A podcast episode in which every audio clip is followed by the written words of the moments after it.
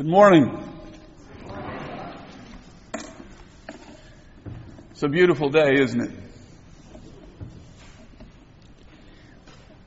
My name is Bob Jordan. I've been a member of All Souls since 1989.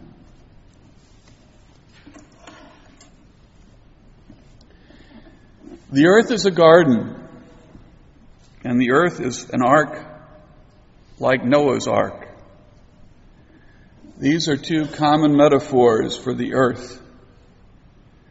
The ark's garden covers the deck, while the ark sails through an infinitely vast, virtually lifeless universe. No lifeboats are aboard this ark to escape to a safe haven in the event she wrecks. But we look about and realize that our once verdant deck garden is beginning to wither under the sun. We mariners of the ark are not caring sufficiently for our garden. And consequently, we are putting ourselves, as well as other plants and animals, aboard the ark in peril. Our half-hearted efforts to preserve our garden, the only source for our food and shelter, may soon turn out to be too little, too late. We mariners are acting out a delusional dream, narrowly preoccupied with our personal concerns, with little, if any, awareness of our place in the universe or the effect of our presence on our surroundings. But you mariners, share a fundamental principle that can guide us in renewing the garden. We understand that all life on our ark is interconnected. The ark, the garden, and the mariners are like filaments of a spider's web. If we touch one filament, then all the others vibrate. All aspects of living ecosystems on the Earth's surface, the substrate and minerals that anchor and feed life, the water that sustains life, the sunlight that energizes growth, animals and plants trading breaths, and the DNA that replicates life. All of these are inextricably connected. As Carol Gray Wing said in her sermon several weeks ago, the earth as a whole can be understood as a unified living being known as Gaia, the mother of all life. Pogo said, "I have met the enemy, and the enemy is me. I will start by taking responsibility for my attitude towards my immediate surroundings. I can nurture my own ark garden and thereby improve my own life and possibly, in small ways, help improve the lives of others around me. I call the home and yard where I live my yard ark. I can make my yard ark a healthy microcosm of the whole earth." Later in this talk, I will revisit the idea of the yard ark. The world's religions have much to say about our place in nature. A modern translation of Genesis 1:18 reads, "God blessed them, and God said to them, 'Be fruitful and multiply, and fill the earth and subdue it, and rule over the fish of the sea and over the birds of the air, and over every living thing that moves on the earth.'" This creation story is often interpreted as God granting humans license to use the earth for our own selfish ends. But beyond Genesis, what else does the Old Testament teach about our relationship with God's creation? Psalm 24:1 states, "The earth is the Lord's, and everything in it." In Psalm 50:9 to 12, God warns us, I have no need of a bull from your stall or of goats from your pens, for every animal in the forest is mine, and the cattle on 1,000 hills. I know every bird in the mountains, and the creatures of the field are mine. If I were hungry, I would not tell you, for the world is mine and all that is in it. And Leviticus 25:23 admonishes, the land must not be sold permanently, because the land is mine, and you are but aliens and my tenants.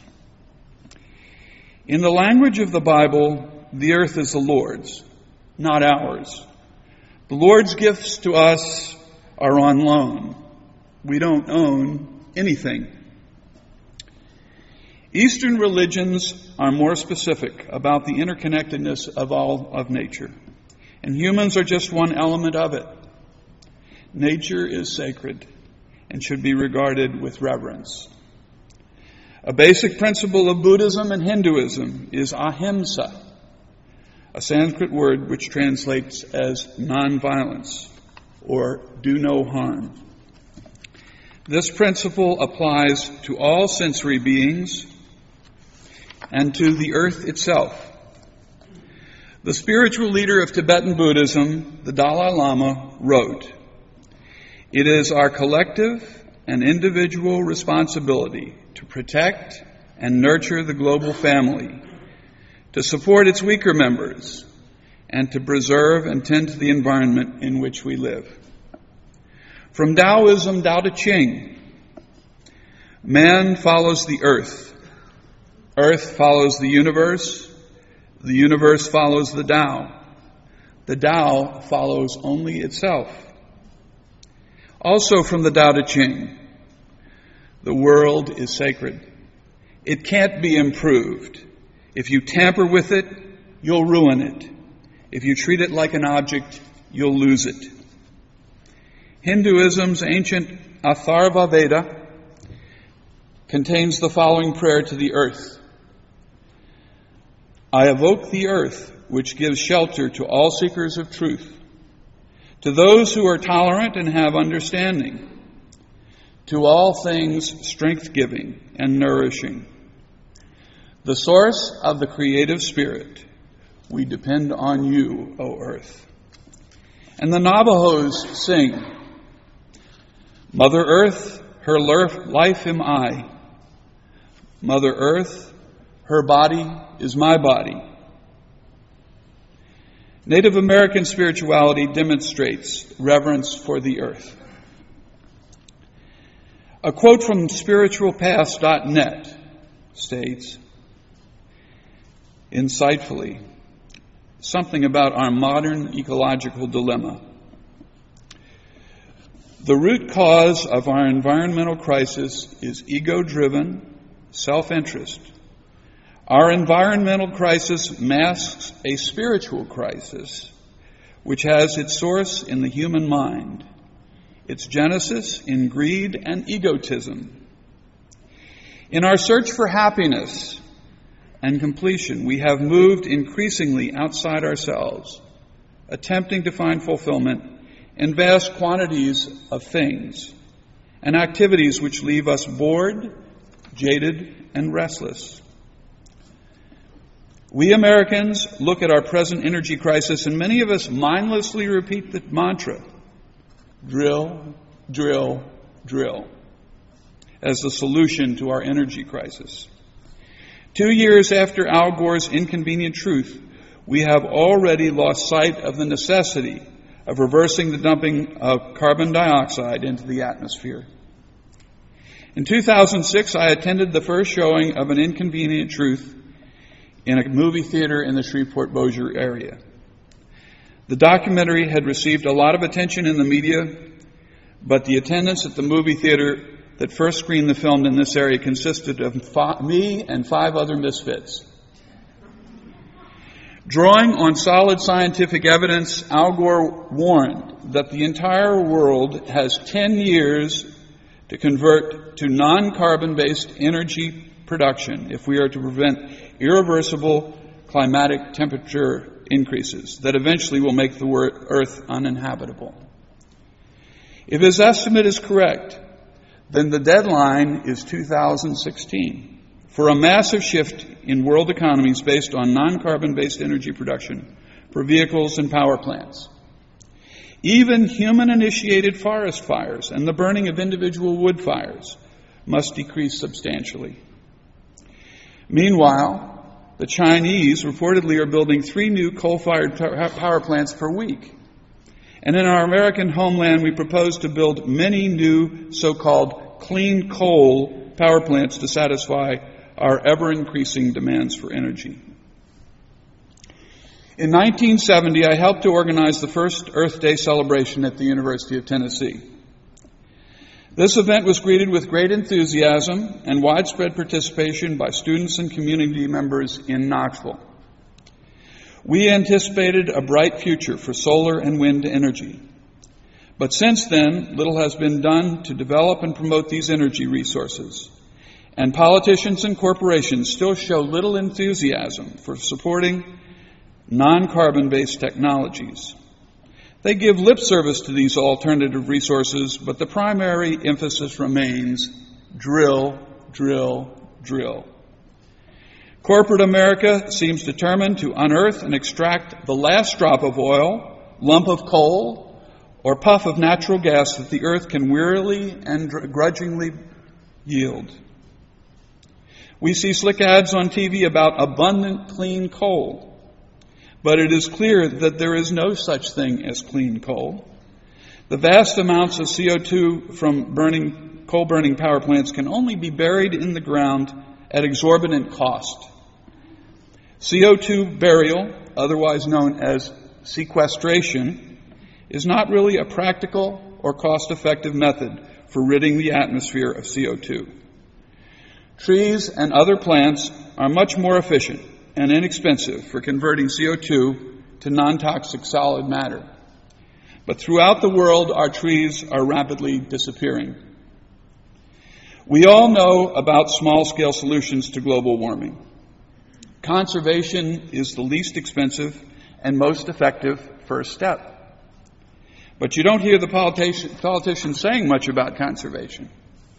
So it's up to us. How can we conserve? We can insulate our homes and public buildings to prevent heat loss in winter and cooling loss in summer. Use energy-efficient lights and appliances. Drive gas-efficient vehicles like the hybrid and plug-in electrical vehicles. Transport people by bus and rapid transit trains. And transport goods by rail as much as possible. Ride a bicycle to nearby destinations. Eat locally grown vegetables and fruit in season. We can save money and conserve the environment by consuming products made in America, or more preferably, products made near Shreveport-Bossier that reduce the high cost of energy required to transport materials and manufactured goods from more distant parts of the planet. I recently viewed Bill Moyers' interview with a retired Army colonel and Vietnam veteran, Andrew J. Bacevich. Bacevich considers himself a conservative. He begins his new book, The Limits of Power, The End of American Exceptionalism, with an epigraph taken from the Bible. Put thine house in order. In his book, he concludes that ever since President Jimmy Carter advised us that we must become more independent of foreign oil, and we rejected his admonition and his second bid for the presidency, the imperative of our corporations and politicians has been to increase our dependence on foreign oil.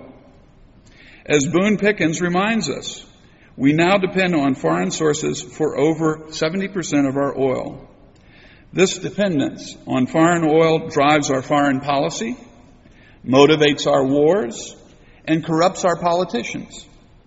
It has resulted in an erosion of our civil liberties, and it concentrates vast powers in the office of the president. Conservatives and liberals can agree that this circumstance has become intolerable and can find common cause in changing it. But what can you and I do? The challenge seems nearly insurmountable to bring about such monumental changes in human attitudes and the reformed economic infrastructure that would emerge from such changed attitudes. Faced with such overwhelming challenges, should we give up? You know what Pogo said, "I have met the enemy and he is me." Effective action falls back on what each of us can do individually and by working cooperatively with others. Therefore, I have started by creating my modest yard ark. And it consists of my own backyard and my home. My aim was to make my home and yard as earth-friendly as possible. The little piece of earth that I occupy in Shreveport measures about 1/4 of an acre. My backyard, which measures about 1/8 of an acre, contains my flower and vegetable gardens and fruit trees. I decided to produce my own vegetables and fruit because I enjoy their taste and because growing my own food is economical and requires minimal energy. Fruits and vegetables grown in California or Mexico and even more distant places require great quantities of carbon-based energy to ship and market. Since the soil of my backyard consists mainly of vegetable-unfriendly red clay, I decided to raise my veggies in raised beds, as you see in the first and second slide. The initial cost of this type of raised bed is a bit expensive, but will last for many years. The soil in the raised beds is a mixture of free compost from my compost pile, free cotton gin dirt, free cow and horse manure, and I have to admit some commercially available bag soils. And I hope none of you are turned off by the idea that you're eating veggies grown in manure if you come to my house. I also add in some used tea leaves, coffee grounds, and eggshells. This past growing season, the products of my 5 raised bed gardens included mustard and turnip greens, broccoli, cabbages, green peppers, banana peppers, tomatoes, okra, cucumbers, cantaloupe, figs, blueberries, pears, and satsuma oranges. During the previous fall, I planted several trees for future harvests: an apple tree, a second pear, a tangerine, 2 plums, a persimmon, and 2 potted miniature lemon trees. This modest garden supplied most of our fresh vegetables and fruit throughout the spring and summer up to now. Bonnie, my significant other, and I canned pear and fig preserves, which we are now enjoying and will continue to enjoy through the winter. We bagged and froze tomatoes and mixed vegetables, which we are using for soup and spaghetti sauce. I shared vegetables from my garden with my next-door neighbor, an 83-year-old widow who spontaneously shared some of her baked goods with me. I first experimented with solar power. By the way, that's the fig plant that belongs to my neighbor, but much of it hangs over my fence, and I can harvest whatever hangs over my fence. I first experimented with solar power with these 3 little 15-watt solar panels. They can produce a total of 45 watts when they receive full direct sunlight. They keep a trickle battery fully charged. Power from the battery can power these 2 DC lights, and when converted from DC to AC current by a power inverter, which you can see it's a little black box there, can power small appliances. The first step prior to installing large solar panels to supply power to your home is to make sure that your home is well insulated. With that in mind, I had my single-pane aluminum frame windows replaced with double-pane argon vinyl frame windows and had 6 additional inches of insulation blown into my attic. I found a trustworthy solar contractor to install my solar panels, Matt Roberts of One Planet Solar. The state of Louisiana gives an outright payment for half of the total cost of the panels, including installation, up to $12,500. In addition, the federal government gives a tax credit of another $2,000. These subsidies made my solar panels affordable.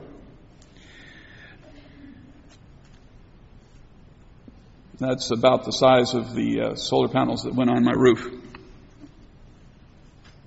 And there they are on the roof. SWEPCO net meters the electricity that my panels produce, which means that I receive a retail value credit for the electricity I produce with my panels that is fed back into the SWEPCO electrical grid. And there you can see, first of all, on the very right, there is a pipe coming down from the solar panels. It goes through a breaker. It goes through a switch box that can turn off the panels. Then it goes down to the inverter, which is that white and blue box, and then that converts AC current to DC current. I mean, DC current to AC current. Then there's another switch box that can turn off that, and that goes to the breaker box that powers all the appliances in my house. And then that, in turn, goes to the meter.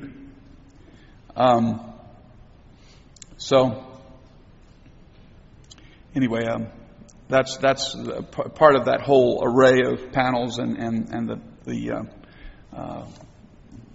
gear that goes with it.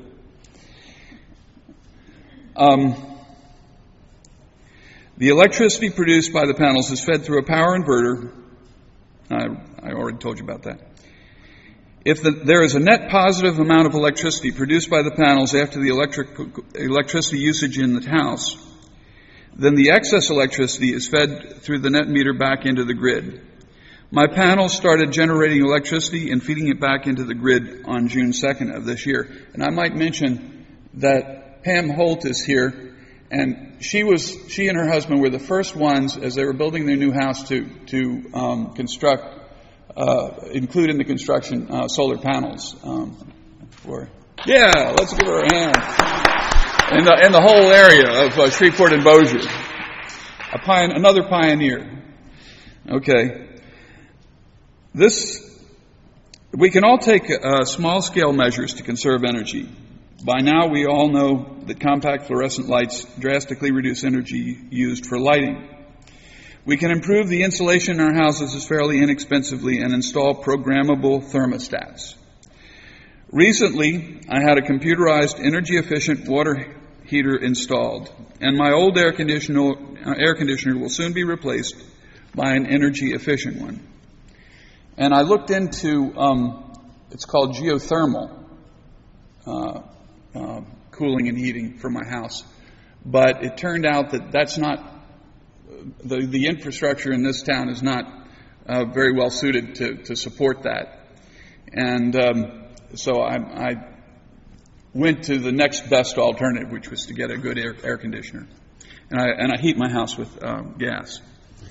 My car is a hybrid Prius, which averages between 40 and 45 miles per gallon in town. It averages about 50 miles per gallon on the open road, provided I don't drive above 60 miles per hour. Starting in 2010, Chevy will sell an all-electric car, the Volt.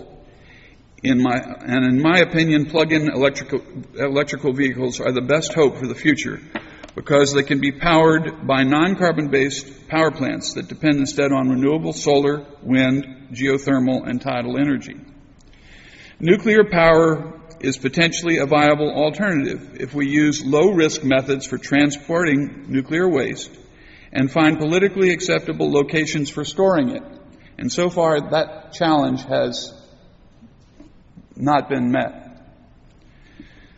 Hopefully it will be.